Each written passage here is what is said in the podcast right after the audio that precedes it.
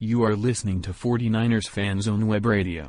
Es ist äh, Sonntagabend, nein, Montagmorgen 0.17 Uhr. Hier ist das 49ers Fans und Webradio mit der Halftime-Show.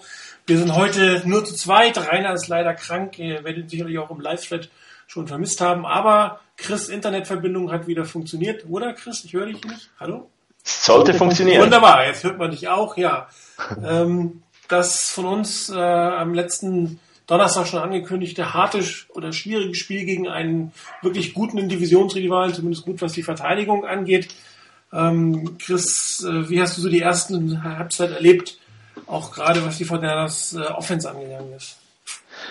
Ähm, ja, so ein bisschen gemischte Gefühle. Also einerseits natürlich die Big Plays, die überstrahlen wieder mal etwas das nicht so gute, was daneben äh, so läuft. Ich habe mir so aufgeschrieben, ähm, nach der zweiten Interception und dem erneuten äh, ja, Verpassen des Touchdowns, es ist eigentlich wieder ein Spiel, das vom Gegner auf dem Silbertablett ähm, präsentiert wird. Man muss es nur nehmen und eigentlich die eigene Leistung bringen. Wir haben es in der Red Zone nicht geschafft. Und ähm, bis zum Safety musste man eigentlich sagen, bis auf ein gutes Offensive Play war da nichts. Ähm, und die Defense hat eigentlich sehr gut gespielt, bis auf das eine lange Play auf äh, Fitzgerald. Ähm, danach fand ich so ein bisschen, ja, man kommt langsam, aber sicher in, einen, äh, in einen Rhythmus hinein. Auch einige kurze Pässe von Kaepernick, die genau waren, die, ähm, die präzise waren, die eine, die gute Entscheidungen waren und dann kommt der nächste Fehler. Also von daher so ziemlich gemischte Gefühle. Es hatte gute Plays, aber noch nicht diese Konstanz in, in den guten Plays, die wir brauchen, um dieses Spiel sicher zu gewinnen. Ja, es ist wirklich sehr ärgerlich, dass man aus den zwei Interceptions aus den ersten fünf Minuten nur sechs Punkte gemacht hat. Man oder die 49ers selber sind eigentlich mit ähnlichen Gameplan und ähnlichen Plays reingegangen wie die letzten beiden Spiele. Auch Power Running Game, sehr viele Traps, sehr viele Counter.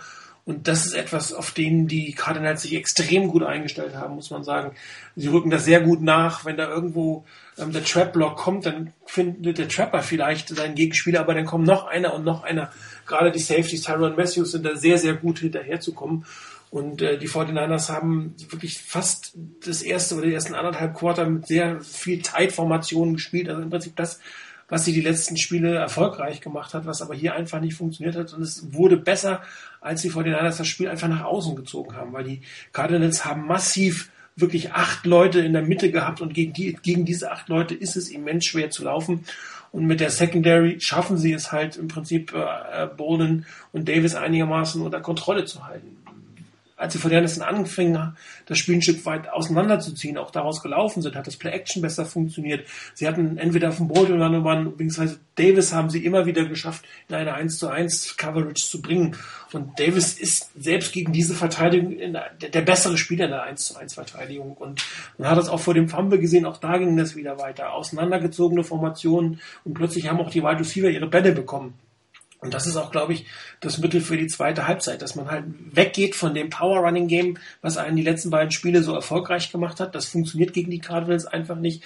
Die sehen etwas schlechter aus, wenn sie sich übers Feld verteilen müssen.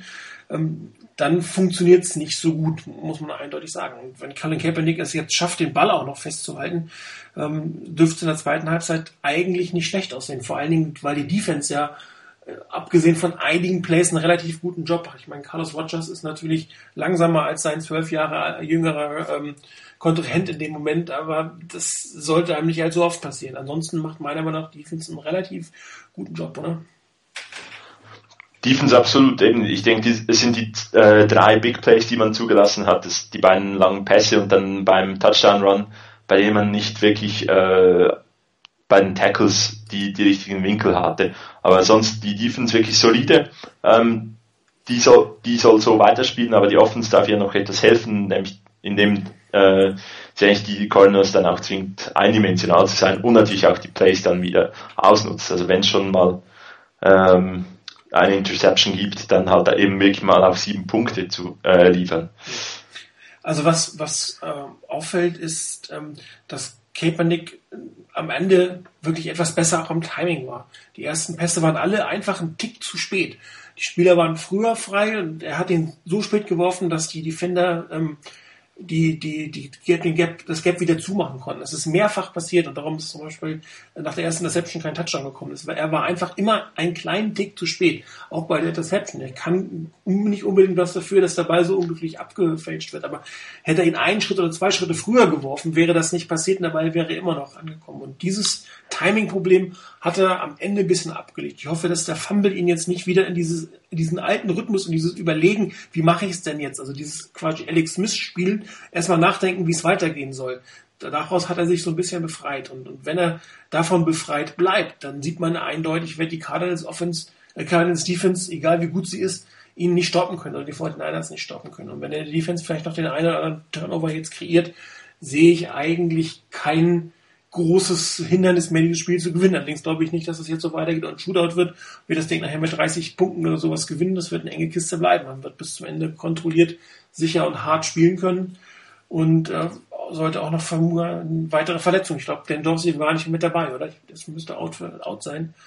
Um, ähm, ist questionable for return. Ja, genau. Aber trotzdem spielt die Defense ja nicht schlecht im Endeffekt. Genau. Ähm, dein Tipp jetzt für die zweite Halbzeit? Wie geht's ähm, weiter? Punktemäßig oder ja, wie sie spielen sollen?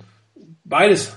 Beides. Also spielen, ähm, ich hoffe genau auch auf, die, auf das, dass Kaepernick so ein bisschen seine Lockerheit äh, behält, die er zum Ende der ähm, ersten Halbzeit da hatte, auch bei dem, beim Touchdown nach rechts auf Davis.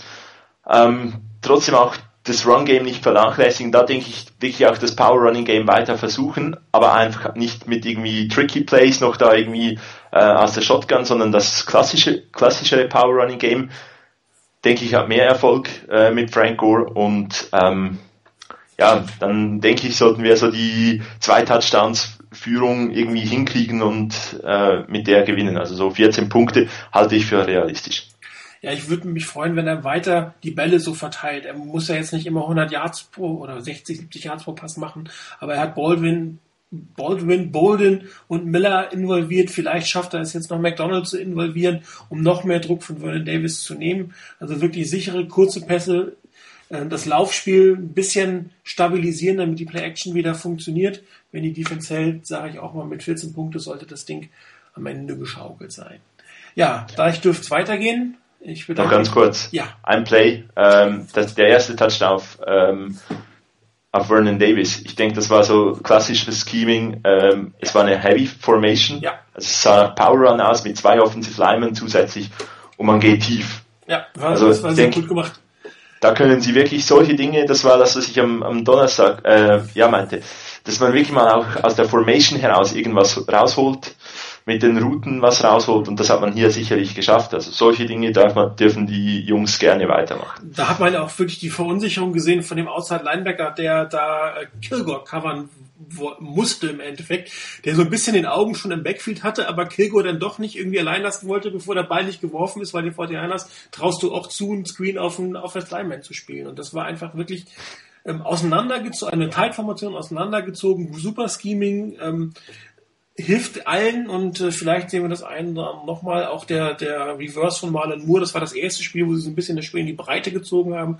Und immer wenn sie das Spiel in die Breite ziehen, sieht's besser aus als das durch die Mitte. Und dann kann man auch durch die Mitte laufen, wenn man das Spiel selber so ein bisschen auf die rechte und linke Seite verteidigt. Genau. Das, das war's für heute. Wir hören uns am Donnerstag zur regulären, Web, regulären Webradiosendung wieder. Viel Spaß noch beim Gucken und wir gehen beide davon aus, dass das ein Sieg wird. Bis dann. Ciao.